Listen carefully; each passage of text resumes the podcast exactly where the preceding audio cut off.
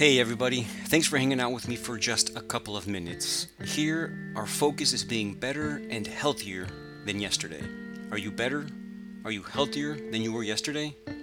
Here, we don't compare ourselves to him or to her, we compare ourselves to who we were yesterday. Self improvement has no end, health has no finish line. They are lifelong journeys where we take it one day at a time, and here we do it together. So let's do this. Before I get into the main content, if you want to get in contact with me, email and Instagram are the best ways to get in contact. Email me at benpagedc at gmail.com and on Instagram, benpagedc. And if you're listening to this, go to Instagram, tag me on the episode, and I'll tag you right back, and we get to know each other. I love to get to know the community, and I would love to get to know you. So let's get on to. Well, welcome back to another great episode of the Wellness Farmer podcast. I'm bringing back a guest that we had about a month ago.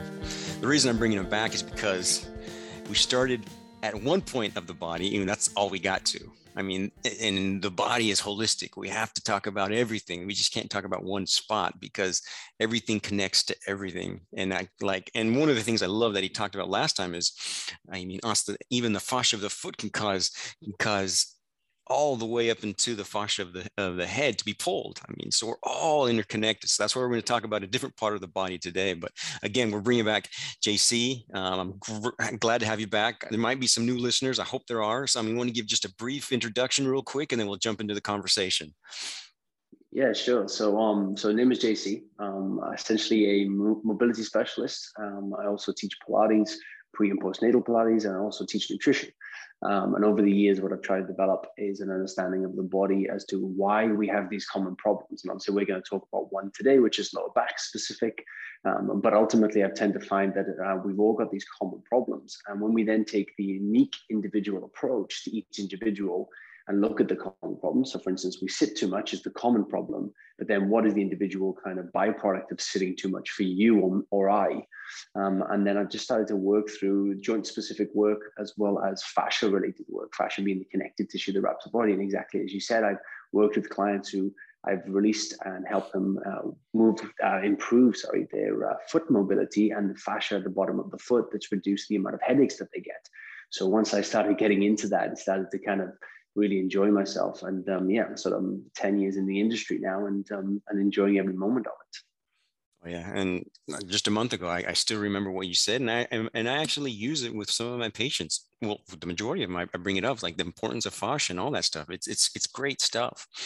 But now we're going to be talking, like I said, yeah, so lower back and hip region. So we're going to talk about how we can how we can keep our hips, uh, well, sacroiliac joints and the hip too, uh, to be in its proper its proper position and moving as, as it should properly. And it's funny that we were we're going to talk about this today because I started uh, something I've been wanting to start a while. I mean, over a year and a half ago, I've been looking, I've been looking, I've been asking. And while I was treating a patient, he's like, "Yeah, I go to jujitsu." I was like, "No way."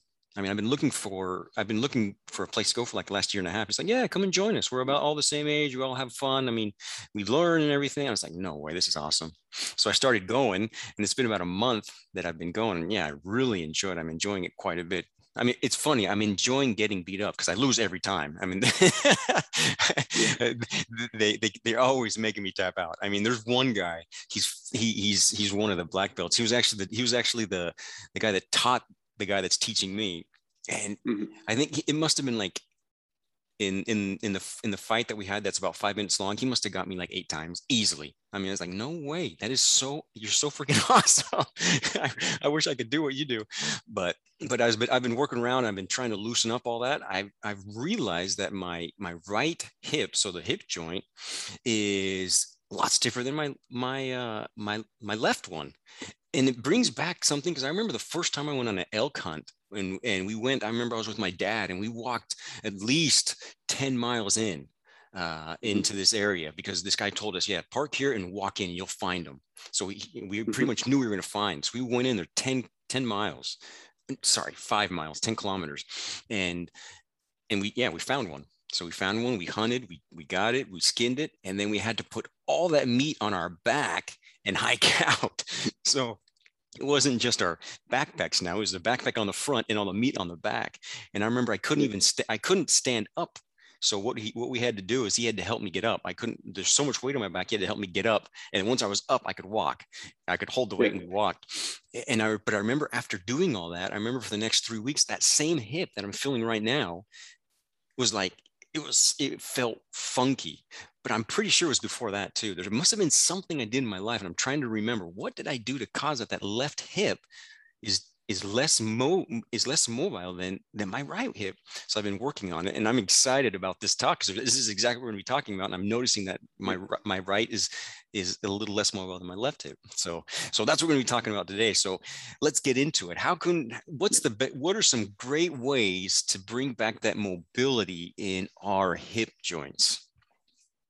Yeah. So so lower back issues usually related to either a foot problem or a hip problem, right? And unfortunately, lower back problem, you, you would know this with your patients, lower back problem is probably one of the most common um, kind of complaints that we tend to find. And I know that, um, I don't know what the current data is, obviously with all of the, the stuff that's going on from working from home, but I know that in 2017, 2018, uh, lower back problems were one of the biggest contributing factors to sick days so a lot of people essentially were having lower back issues and then not being able to work. Um, and again, it's kind of silly, right? You know, you're sitting down and you're not, you know, and it's which is kind of, you know, the least manual job that we can have, and yet people are still un, unable to do it because they have such a sore back. Um, and so when it comes to hip issues, what I tend to like to do is obviously get someone on the table and assess them.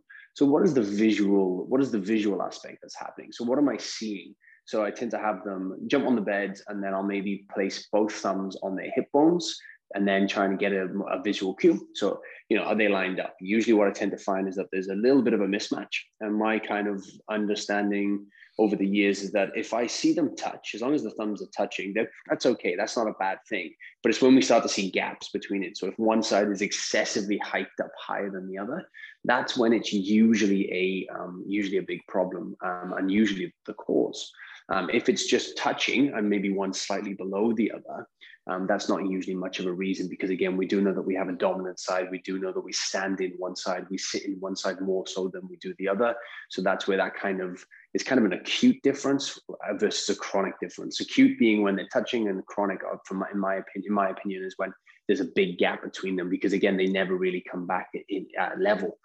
Um, and so what we tend to find with most people is that it's usually down to as exactly as you said something in their history right? And so um, one of the things i hope to do with my clients is bring a sense of intuition about their own body. So like what's going on? What are they trying to achieve? And when we start working on an area other things creep up. Just like you've done with jiu-jitsu you go and you're like oh my right side is much different to my left.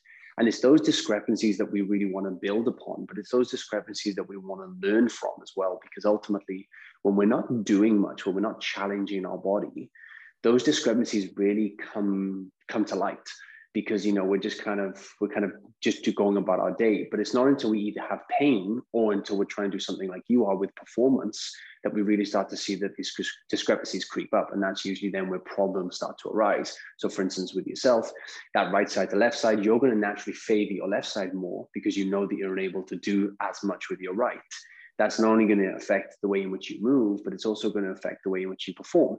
So again, if you're grappling, if you're constantly trying to manipulate into your left-hand side, well, your opponent can just keep pinning you down on your right side, knowing that you can't move that well. And eventually, when you get someone who's you know a black belt, they're going to be efficient enough to pick that up very quickly.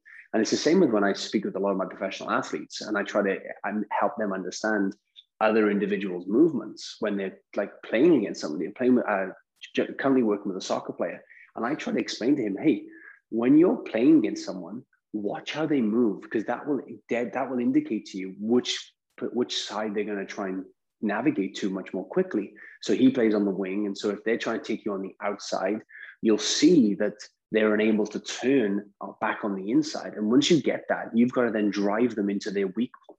So don't let them go to their strengths. Don't let them go to their strengths cut them off. And that's the same as what I see with individuals. And so going back to the assessment, it's kind of all of this is going through my brain, right? I've got them on the bed, I'm, I'm leveling out the hips, and I'm asking them questions like, what did you do? What sports did you play as a kid? Do you have any injuries? Do you have any surgeries? Anything happen in your life, you know? And again, and this might maybe a bit more relevant to you. When you were born, sometimes they um, doctors grab the leg um, unfortunately. Um, you know, if, if the baby ends up coming out the wrong way, or if it's a C-section of some degree, um, because the you know the main purpose for this, right? Uh, sorry, the main purpose of, of, a birth is for the baby to come out healthy. And so a lot of the time they end up, and um, if again if it's a C-section or whatever else, we tend to find that there could be a shoulder or a hip problem. Um, and the reason being is that the doctor will usually grab the shoulder or grab the arm to, to pull the baby out, which obviously can, can, can dislodge the shoulder a little bit. Or when they are pulling it out, the leg may be stuck inside, and therefore there's that pulling. So from the moment you're born, there's a there's an opportunity for things to go kind of array when it comes to physical needs. And then we've got other things, right? Things that you may not think about, like what are the history things? Like, you know, for instance, did you have any issues as a kid? Did you have any, you know, mobility issues? As in, you know, did you not get to your feet that much? You know, were you late to walking? When you started walking, did you go from crawling to walking, or did you go from sitting to standing to running? Because all of these developmental, they're all patterns, right? And so sometimes we lose that. So you can start to see how there's obviously a lot more to the story. Now, for me, what it come, what I come to find in this day and age is that there's always some form of issue, exactly as you put, hey, I just always had this right hand hip problem. I don't know what it was, but I always remember it being there. And then it exacerbates itself over the years. Then we have things like the position in which we sleep.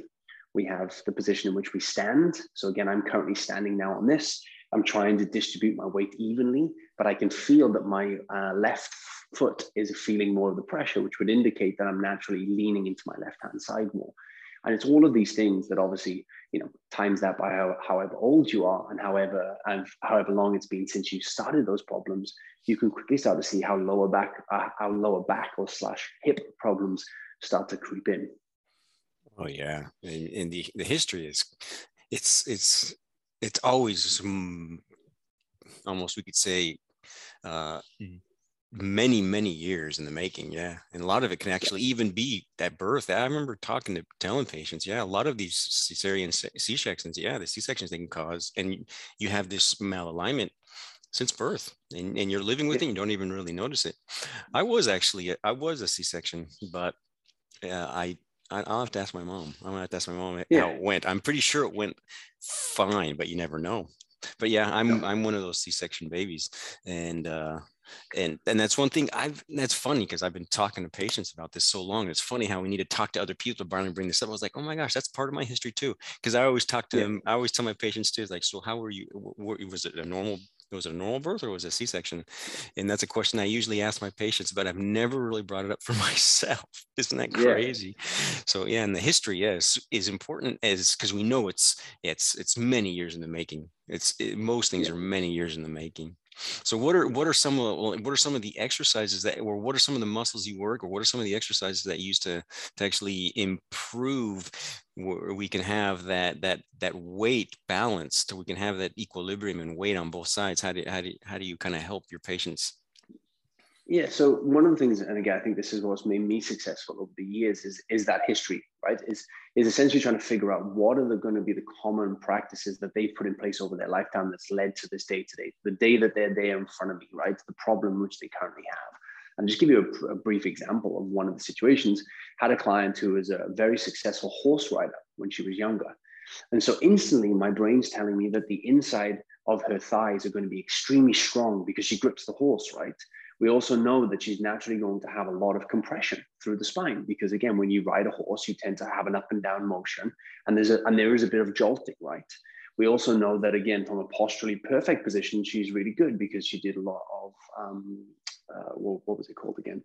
Um, you know, the kind of the shows. So again, the the person's in perfect posture and so all of these things led me then to realize that the inner thighs were excessively tight, essentially pulling all of the fascia, but pulling the, the weight and the joints inwards. And obviously, then when she gets off the horse, she gets that kind of bow legged type effect because everything's pulling inward. And because of her exercises are always on the horse um, when she gets off. And that caused a lot of issues and that caused an internal rotation of the hip um, for her because, again, she had so much pressure pulling inwards that when she it was fine when she was on the horse because her hips were in the right position because they were kind of over the horse. But then when she didn't have the horse between her legs, she instantly started to find she couldn't control that, and that led to a lot of issues.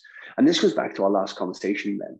So the feet, right? So again, when I'm looking at clients, I have them walk. So once I've done my assessment on the bed, I have them walk around because I want to see how the hips are moving. I want to see how the feet are moving. And again, we talked about this last time, but the feet are connected to the hips. It's all connected. Um, and so we want to look at that. So, how are they heel striking? How are they pushing off the toe? Uh, how are their, are their, are their ankles caving in and their knees caving in? And all of these things lead us then to that kind of treatment. And there are three common causes for a hip imbalance. The first is what we call an imbalance which is obviously one hip higher than the other, as I talked about at the start of this video. Um, we also then have a rotated pelvis. So again, that usually presents itself um, with a lot of individuals that tend to have a lot of pulling forward on one side. And again, you can you can assess this pretty quickly when you have them lie on the bed.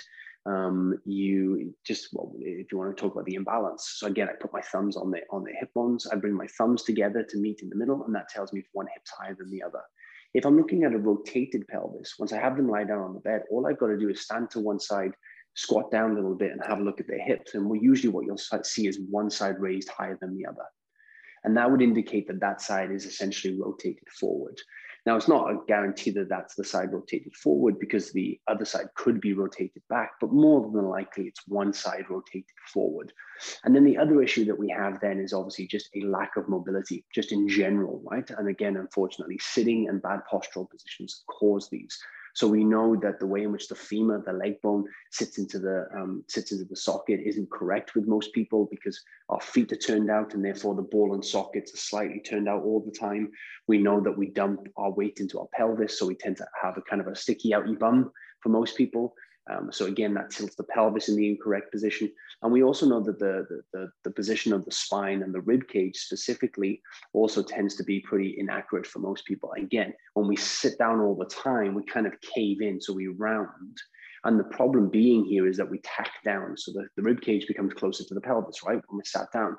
When I stand up, the problem is there is that in order to then achieve an upright position, most people then will compromise the spine in order to achieve an, up, an upright position. So those are the three things that I generally tend to find and t- tend to look at when it comes to clients. And I think, as to be honest with you, I find that most people have two, if not all of them, all of these issues, just in different varying degrees. And I usually just tend to start with the one that's easiest for them or the one that I believe is causing the biggest problem. That's usually the one that's, for me, visually or, or, or physically by putting hands on them, gives me the representation that okay this this is actually quite excessive. As i said if i've got a bigger gap when it comes to a hip imbalance or if i've got a really tilted pelvis where literally one side is really lifted up off the bed or if i watch them walk and i tend to find that they're unable to control their rib cage or their spine. Um, and then i go from there. So what would be what's like a like a stretch or an exercise for like the rotated pelvis? What would like so what would yeah. be what would what would be your like your first your first step? What kind of what would is, is usually stretching or is it usually mobility or, or what's where where you usually go from there? Yeah so i'll start with I'll, I'll, I'll tell you how i would address all three of them but we'll start with the twisted pelvis. So the twisted pelvis is two things. The first thing is that we need I, I leave them on the bed for about five minutes. I ask them just to breathe. And the reason being is i want to see if their hip resets itself. So when we're in a neutral position um, there are two things that we tend to know is that again um, most people find it much easier to relax. When we're in a standing position we're working against gravity right so that's when the, the kind of twisting and everything else tends to fall into place or the compression. Um, but it may just be something that they're doing. It may be the way in which they're sitting into one hip. So again if, if this goes out on video and anybody's watching this live if i keep myself straight here and then i twist my pelvis you can see that i've twisted there. And so all i'm doing is i'm sitting into my right hip more and again, for some people, they tend to just lean, which is, that, is where that hip imbalance comes in. But some people do tend to then sit and rotate. Um, we also know that leg length discrepancy also can cause a, a, few of these issues. But very simply, is that we know that we need to just give it a few minutes to let it reset. And the reason I do this is because I want to see if it's something that is acute. So is it something that they've been doing every day today, or is it something they've been doing today, sorry, that's caused this issue? Or is it something that's chronic? And therefore, when I have them sit there, uh, lie there for five minutes, the hip doesn't actually drop back into neutral, if you like. And that then, again, both are still the same, but it just tells me if it's something that can be fixed pretty quickly or something that probably is going to take a little bit of time. Once that, so they lay down flat in this position, okay? What I'll tend to then have a look at while I'm talking to them and everything else is the position of the rib cage. So again, what we tend to find is that they're pretty flared through the rib cage, flared being essentially sticking out their rib cage. And we also know that there's going to be an excessive amount of space in the lower back. All of these things we don't want. We don't. We want a little bit of space in the lower back between my hand, uh, their back, and the bed, and we also want to make sure that the rib cage isn't too flayed. Um, and again, so you start to look at that. And again, when they're when they're lying down, there's no pressure on them, so they can really relax into that. Once they've done that, what we tend to find then is that the side that's rotated forward tends to have a pretty weak glute, pretty weak butt cheek muscle. And the reason being is that they're excessively using the side that's rotated back. So I'll tend to then try to get activation into that weak side uh, off the bat. And then we'll try and look at a lot of the muscles. And what I try to teach them then is how to stand straight. And the problem is, is that when I teach them how to stand straight, i.e., twisting or said retwisting the pelvis or neutralizing or uh, um, leveling off the pelvis, they instantly feel like they're twisted. So it's kind of then a sense of just a game of allowing their proprioceptive system to come back to normal, to recalibrate, if you like. And so a lot of those exercises are pretty simple. We either get them in a standing position to begin with, and that, so for instance, let's give a, a visual, but also an audio uh, representation of this. Let's say, for instance, my left hip is twisted forward. Okay, that would indicate to me that my right butt cheek and my right leg is very active. That would indicate to me that my left side is less active. So, for instance, what I would do with them to begin with is I would activate that left butt cheek as much as I could. So, single that out just for maybe not to fatigue it, but just to activate it. Then I'd have them stand up. I'd probably have them stand against a wall, just like behind me. I'd have them make sure both butt cheeks are touching the wall, both legs are straight, both shoulder blades are touching the wall, and the head is touching the wall. I give them points on the wall that allows them then to straighten out because the wall is straight, right? So they can use that as visual representation. And again, if my left side is rotated forward, I'm instantly going to feel and have the, the, the, the, have the feeling that I'm twisted most to my right, when actually you're not. You're now leveled off because we've essentially over exaggerated in the opposite direction in order to find some sort of neutral position. And I'll have them stand in that position for quite a while. And I'll ask them then to talk me through what they're feeling. So then they start to find, oh, my, my, my, my right groin is, is kicking in, or my, my left butt cheek feels really weird, or my, I'm feeling the pressure in my knee. And that gives them this kind of intuition as to what's going on in the body. And as I said, it's not until it either becomes painful or it, be, it becomes a performance issue that we really start to realize these positions. So they could have had a twisted pelvis for quite a while, but because it wasn't causing any issues, there was never really any understanding for it.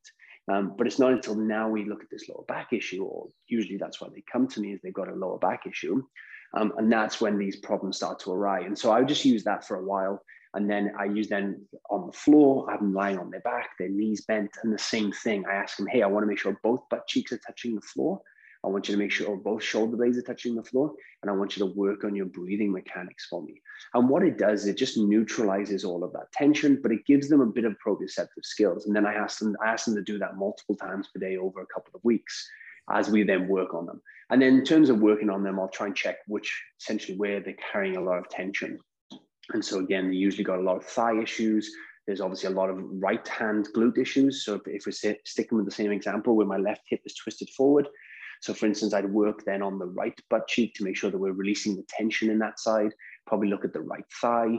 And I'd also look at the shoulder blades because we'd know that they'd be carrying quite a lot of tension through the mid spine because again of that rotated ability. And we know this, right? Last time we spoke, if my hips are rotated, so again, get, for those listening, um, I'll, I'll give you the audio cues, but for those of you watching, if I twist my pelvis right, my sternum now is facing off towards the right hand side. My left hip is, is, is rotated forward.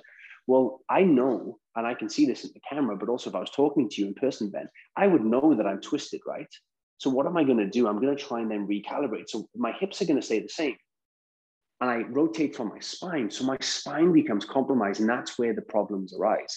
So I'm generally trying to teach people how to how to manage this um, and then on top of that, usually I tend them to cut, cut out their exercising for a little while and just go for walks and things like that because I want to make sure they're not loading those bad positions anymore. Um, and we want to try and neutralize that. So you can quickly start to see how these things kick in. Let's move on to a hip imbalance. So again, this is usually where there's not so much rotating, but one hip is higher than the other. Um, and there are multiple things that I tend to do here. The first thing is I tend to take care of the fascial system. And again, I, I use a, um, a recovery gun, a massage gun. Um, so I, it's my theory that when we put vibration into the fascial system for around about two to three minutes, we tend to get a change. And so for those that were listening last time, there are multiple fascial systems, right? But there are three that most specifically really I tend to focus on. The superficial fascia, which is just below the skin. So if I were to grab my forearm as I'm doing now and move that around, yes, I'm moving the skin, but that would be moving the superficial fascia of this arm line, okay? Then we have the myofascia, which is the fascia wrapped around the muscle, which is what most people are more familiar with. That's where the foam rolling probably first came into things. And then we have the deep lying fascia. So now the deep lying fascia is connected to the pelvic floor. So again, those are three that interest me, especially as a mobility specialist, but also as a Pilates instructor. So what I would do then is I use the use the vibrate the vibration gun, use the massage gun on their right glute, on their right leg, and that brings an interoceptive um, ability, right? So again, we got proprioceptive, so my ability to understand my my time, my my um, myself in space and time, and then that inner feeling, that tingliness, warmth, all of those feelings inside. I bring sensation back. I essentially decrease the tension in that one side, um, and again, working through that. So there are two muscles that I tend to work on, not with the gun specifically, um, but again, this is with more of a ball. And we talked about this, I think, last time, is the, the psoas and the QLs. So they're two muscles that attach the rib cage to the hips. They are um, just uh, on the front here is the psoas, um, and that starts with a P for anybody Googling this. Um, um, and then you have the QLs on the back. And they're essentially like the quadriceps, the thighs, and the hamstrings of the upper body. And so, unfortunately, for most people, because we're posturally poor most of the time, we're rounded, the, the psoas on the front become shortened and the QLs on the back become lengthened because you know that's the that's the position they're most likely to be in. And the problem is, is that when we then uh, have that and we and we combine that with then a sitting into one hip, or if we, uh, for instance, if you are a side sleeper, if you're lying on your left hand hip and then your right hip comes over, you start to get these imbalances. And again, we have a dominant side where you sit on the sofa, right? Everybody has this favorite spot on the sofa and they sit into one hip. So these are the issues that usually tend to creep up. I'm currently going back to that soccer player that I was talking about, the one I'm currently working with. Um, you know, he's he stands on one leg to kick, right? He's left-footed, so he's always standing on his right because he uses his left leg more. So those hip discrepancies start to creep in pretty quickly from our day-to-day life.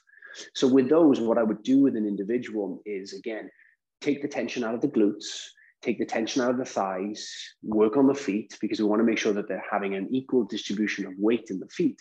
But then I'd get a ball. So think like a Pilates ball for anybody that knows those. They're kind of soft. They're kind of like a deflated ball, if you like.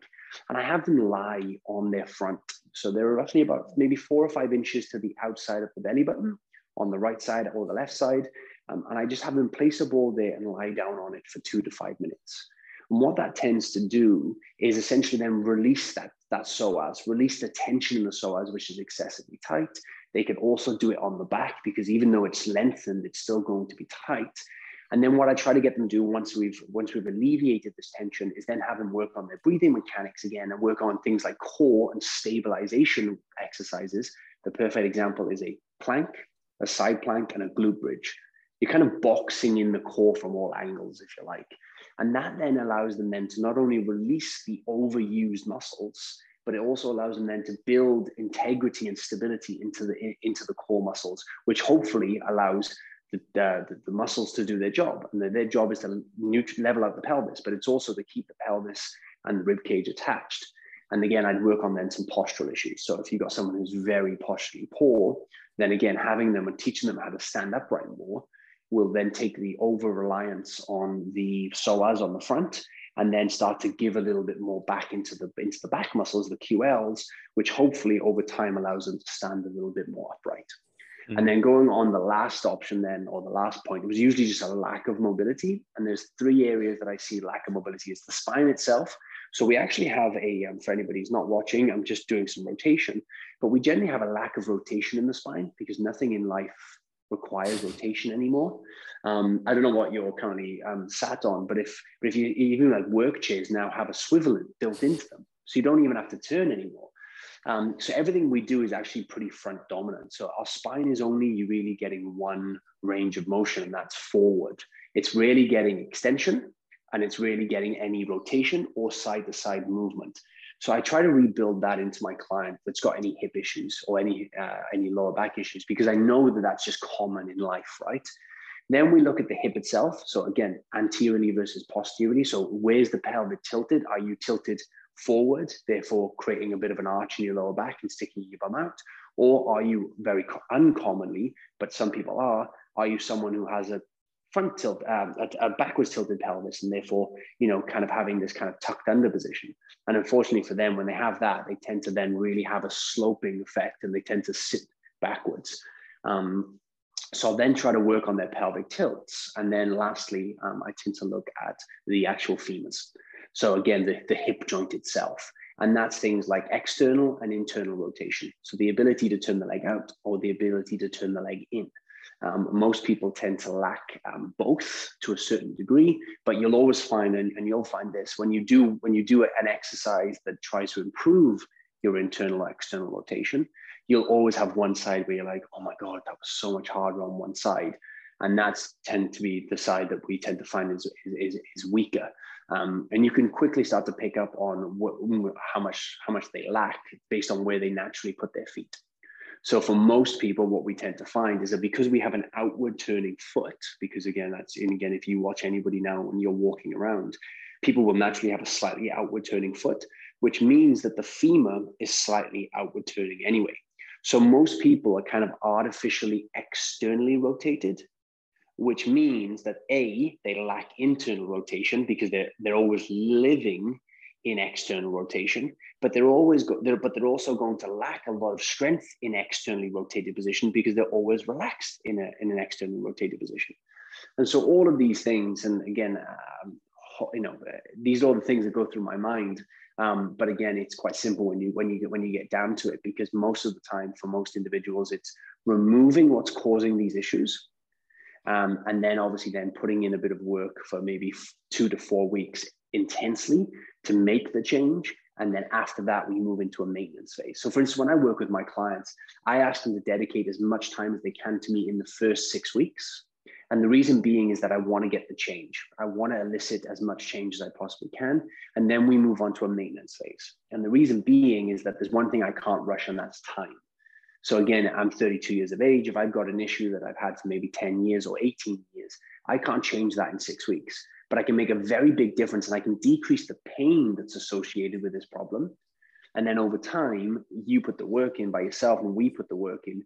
What you'll start to find in maybe over six months or a year, you've not only got no pain, but you've also then gotten rid of that dysfunction, which is inevitably going to bring the pain back if you don't do anything to do with it. So, so yeah, ho- hopefully that gives you a kind of an understanding of what, what I tend to see and how how people can address it.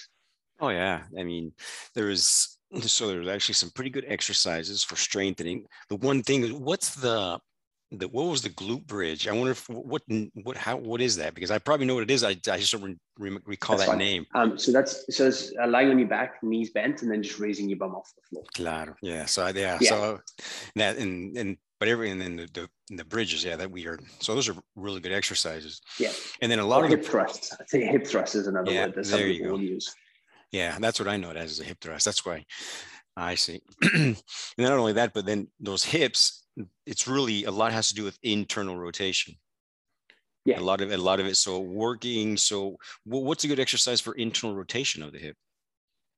So if you go again, you can you can Google this. If you type in a 90/90 stretch, or a 90/90 strength exercise or 90/90 hip mobility. Just put 90/90 followed by any of the words that you can associate with a with hip. hip. Um, there'll, there'll be a lot of exercises that will come up. And so essentially what we tend to find, a 90/90 is essentially where you're on the floor and one leg is in front of you, very much like a pigeon pose for anybody that's done yoga, but the other leg is bent instead of being stretched. And the idea is that the front leg is in one position and the back leg is in the other. So you're, you're consistently and you're simultaneously working on internal and external rotation. And then within that, there are all different things that you can do. You can try and lift the ankle, which which uh, which builds up the uh, which builds up uh, momentum in the glute, which builds your external rotation, or you can try and drive the front knee down into the floor, which builds in internal rotation. That is probably a little bit more difficult just, just, just, just to describe. So again, I would recommend anybody Googling 90/90 hip mobility. And I promise there's going to be a million and one videos that you can follow that will give you an understanding. And then within that, and again, it's just them kind of making note of where the discrepancies are, left to right, internal versus external. Now, there are some people that have internal that are internally rotated, and again, talking about feet, uh, a lot of people that generally tend to have um, flat feet tend to have caving of the ankles. The ankles also come in, the knees also come in, and that means then that the femurs. What I find, so if this if this the femurs, with most people when when the feet are turned out, the femurs are turned out. When the when the feet are collapsing in, what we tend to find is that they also the femurs tend to collapse in. So these individuals are living more internally rotated um, in general, and they they then tend to have an over excess of internal rotation. And then with those individuals, you would work excessively on externally rotating the legs to bring them back to neutral. And I want people to understand that I work on the concept of over exaggeration. So if I have a client who is is essentially their problem is because everything they do is in one direction I want to over exaggerate as much as I possibly can in the short term in the opposite direction while trying to have them minimize what they're currently doing that's causing the issue in order to end up somewhere neutral. So again, try to explain to people, you know, if you keep going left when you're driving, you're going to go in a circle, right? And so if someone's constantly spending all of their life going left, left, left, left, left, what I want to get them to do is go right, right, right, right, right as often as possible. And then hopefully they stop going in circles and they then end up then taking taking the occasional left and the occasional right, but actually going moving forward. So again, that's the kind of technique that I use because I found that it works over the years. And again, I think most people, when it comes to pain specifically, most people are highly motivated to make a change. So it's very simple to get them to buy into that. And so again, let's take for instance, let's talk about, I'll give an example here. Let's talk about the hip imbalance, okay? So you have one hip higher than the other. If you think this may be you, stand up, go to the mirror, put both thumbs on your hip bones, which is a kind of bony part of the front of the hip. Bring your thumbs together to meet in the middle. Do that two to three times, and then have a look at where your thumbs at. And what you'll find is that you know one's always going to be slightly uh, than, uh, higher than the other. Now, again, if you've got lower back issues, this is going to be an exacerbating issue. If you've got a big gap between your thumbs and you've got lower back pain, there's a very good chance that this is the issue. As I said, I tend to look at what's the most extreme thing happening, and I start with that. Now, what I want you to look at is how do you sleep? So again, let's say for instance, let's say for instance, my right side is higher than my left. Okay. Now, again, this is true to myself because I sleep on my left hand side, which means my right hip falls forward. So I've got all this compression in my left hip, and my right hip is essentially not. I also tend to favorably sit in my left hip because I want to lean, because I want to keep my right hand free. I also tend to stand in my left hip more. I, because again, when I've got my daughter, um, and she's only 13 months old, um, I've got her on my left arm because I want to keep my right arm free because I'm right handed. And then when I'm standing, I'll sit in my left hip because it's more comfortable to put her on my hip this side. So you can start to see how all of these smaller things that we do every single day add up. And then what I would suggest then is in, not only trying to minimize those things. So first of all, sleep on the opposite side to try and counterbalance that. You know, try and carry my daughter on my right hand more um, making sure that I'm standing more equally, and then doing the exercises that I spoke about, right? Trying to release the muscles on the front, uh, the, the, so again, four or five inches just to the side of the, of, of the belly button, placing a ball there and lying on it for uh, two to five minutes um, working on bracing the core. So side plank, planks, glute bridges, trying to essentially then stabilize the core. Um, and it doesn't take that long, but it just takes a bit of consistency because again, we live from day to we live every single day. We move every single day. So I, I usually give a prescription of two to three times a day in the first two to four, four weeks. And then after that, then we tend to then maybe move to just once a day. And then after that, then we maybe move to maybe three times a week where it's a part of their workout more specifically. Um, and we tend to then, yeah, kind of creep that in to more of a lifestyle as opposed to more of an exercise. But yeah, it, most, most people, it's the fact that we need to address a lot of their issues. Um, and when it comes to hip issues, it's pretty simple. Most of the problems usually down to, um, sorry, my wife is just, um, wife has just started the blender. It's, it's breakfast time here in the house. Um, and, it, and it all quickly starts to add up. But again, if anyone is suffering with hip issues, those are the three things that I would either have a look at yourself um, and you can have someone else assess you, or when you go to a health practitioner, um, say to them, hey, I really love for you to check these because again, you know, these individuals are going to have the eyes for it. This isn't specific to myself. This is how I address it. This is the, the, the path in which I take, but you know these aren't um, i'm not i'm not keeping any secrets here. These are, these are things that health professionals will be able to like physios osteos they'll all be able to identify.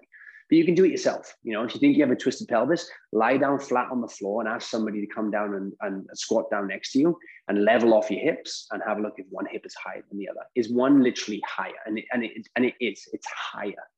Um, and again if you've got a hip imbalance go to the mirror use your thumbs if you know that you lack a lot of mobility, well, take a video of yourself walking around for three to five minutes. And I say three to five minutes because initially people perform when they walk, so they want to walk properly. And once they then once they then start to sink into it and, and relax into it, and then watch yourself. Are your feet turned out? Are you sitting into one hip? Are your hips moving too much? And again, you know the catwalk that we tend to find, right? Where models they tend to really sway their bums because they want to show off the clothing, they want to show off the hips well that's a really bad bit of movement because that means that they're not actually they're not actually walking correctly. If you're sitting into one hip every time you move you're actually just creating a, a shearing effect that is excessive when actually what we should have is more of a gliding effect of the hips. Instead of a side instead of an up and down movement we should have a back to forth movement. Not saying you shouldn't have some up and down but it shouldn't be as excessive as we've seen in, in models over the years if you're an individual or you're working with an individual that's overweight, um, and especially um, women specifically that carry most of their weight around their midriff, um, you'll start to find that they laterally shift in order to move forward. So they will step out to the side. So they kind of go out to the side and slightly forward, and then out to the side and slightly forward. And that's how they move forward. When actually, what they should be doing is stepping forward, and they don't. So that would be, be a real big indicator that there's it's very hip dominant for them because what they're doing is they're laterally shifting their weight into one leg and then they're pushing off that leg into the other then they're pushing off that leg and the reason being is that obviously they don't have as much space in the midriff to move through it. And that's kind of another aspect of what we tend to find or what i tend to find when people are walking or when, I, when i'm assessing them during their walking is what are the hips doing? Is there an over excessive movement? Does it look like it doesn't does it look silly or does it look like they're trying to show off in their hips, like trying to show that you know their their, butt, their butts off a little bit, and that's usually a bad thing.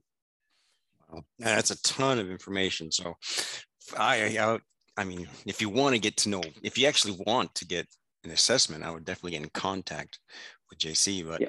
these, these things are cool. I mean, so yeah, first thing, just lay on the ground, see what's up. I would check your rotation, like you were saying, go into the mirror. I mean, these are all great things you can do now, and then we can hopefully prevent because like he was saying we, the majority of these things are just the way we move in our daily lives. It's not like it's abnormal. It's not like, well, it's abnormal, but it's happening in our daily lives. It's how we move. So we've adapted to these, mm. these movements that really truly are natural. And that's our body's adapting to it.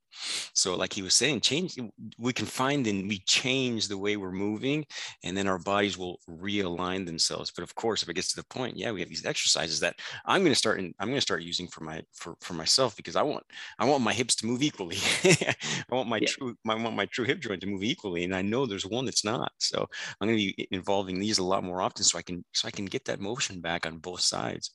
Incredible. Tons of information in this one. Thanks so much for coming on. I mean, this was just yeah. jam-packed. Uh, I mean, full of information. And and he's talking about all three. So we're talking about rotation, superior to posterior. I mean, we're talking about a lot of stuff here. So you might want to listen yeah. to this one one more time. Again, um, he also gave some information about going on the exercise, the exercise in 90/90. So don't forget that one too, because yeah. I think that's going to help a lot yeah. of people too. Um, again, thanks. 90/90s, essentially the front legs in a 90 degree angle and the back legs in a 90 degree angle. Um, and then, yeah, and there'll be a bunch of stuff that you can follow. But if anybody doesn't believe that they shouldn't be, that they, sh- that they can't move efficiently or that then they, they're specifically not built to move efficiently, look at a child and way in which they move, especially the way in which they squat down on the floor and look at cultures like India, Japan, a lot of a lot of Asian countries who still deep squat, right? They rest in these deep squat positions. So again, it's it's it's most of most of our issues, 99% of our issues are going to be habitual. They're going to be essentially modern day living. And that's the thing is that you are going to have to reduce quite a few of these things. But in the meantime, you can regain that then by adding in everything that I've spoken about today. But but yeah, Oh, for sure. I think, yeah, I would agree with you 100%. The majority of these problems are modern day living, all these conveniences that we have around us and making life so, so simple, but it's causing havoc on our joints for sure. Cool. Well, thanks again for coming on. I mean, this was a great one. I really love this because like I said, the hips and the lower back is such a major problem in today's society because of the lack of motion. Yeah, these, these conveniences of of modern living. So thanks for coming on. Again, how can they get to how, where, where, can they find you again just to make sure we get them and they can find yeah. you and, and and learn more about you? Yeah, so Instagram and Facebook, you can find me at Rewild with JC. So R E W I L D, and then with JC, J and C, my initials. Um, and you can find me on Facebook and Instagram there, or you can go to www.rewildwithjc.com. Um, and as, uh, yeah, for anyone that's interested, you can book a free assessment. So it's very simple. And the reason being is that I don't work with anybody that I don't think I can help. Um, it's kind of a moral thing for me. Um, I want to work with individuals that I know I can help and that I that I know need my help. Um, so again, anybody that's interested, they can book in for a free assessment in online or in person. Um, I've developed systems that allow me to do both. If I'm obviously working with someone, I get to put hands on them. If I'm not working with someone or like this via video, then I usually just use a lot of um, verbal cues and I get them to assess themselves. And again, it's very much the same because the treatment is very much the same. It just takes a little bit, a little bit longer for them to do it themselves because I'm not there working on them. Perfect. Well, you heard it. So go go check out his website, get to know him on Instagram, and, and let him know that you listened to this episode here on the Wellness Farmer podcast.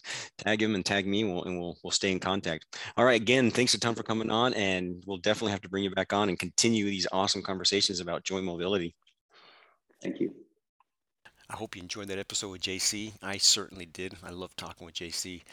Let's get this episode and share it. That's the best way to get the word out there because this is a grassroots movement. Sharing this is how we grow. And one other way that we grow is by leaving reviews on iTunes. I'm trying to get to 50. I have a goal to get to 50. So if you haven't left one yet, go and leave one. That would be awesome. Another great way to help me out is if you haven't read my books yet, The Playing in the Dirt or The Four Pillars of Health, you can get those on Amazon or my website if you're in the US.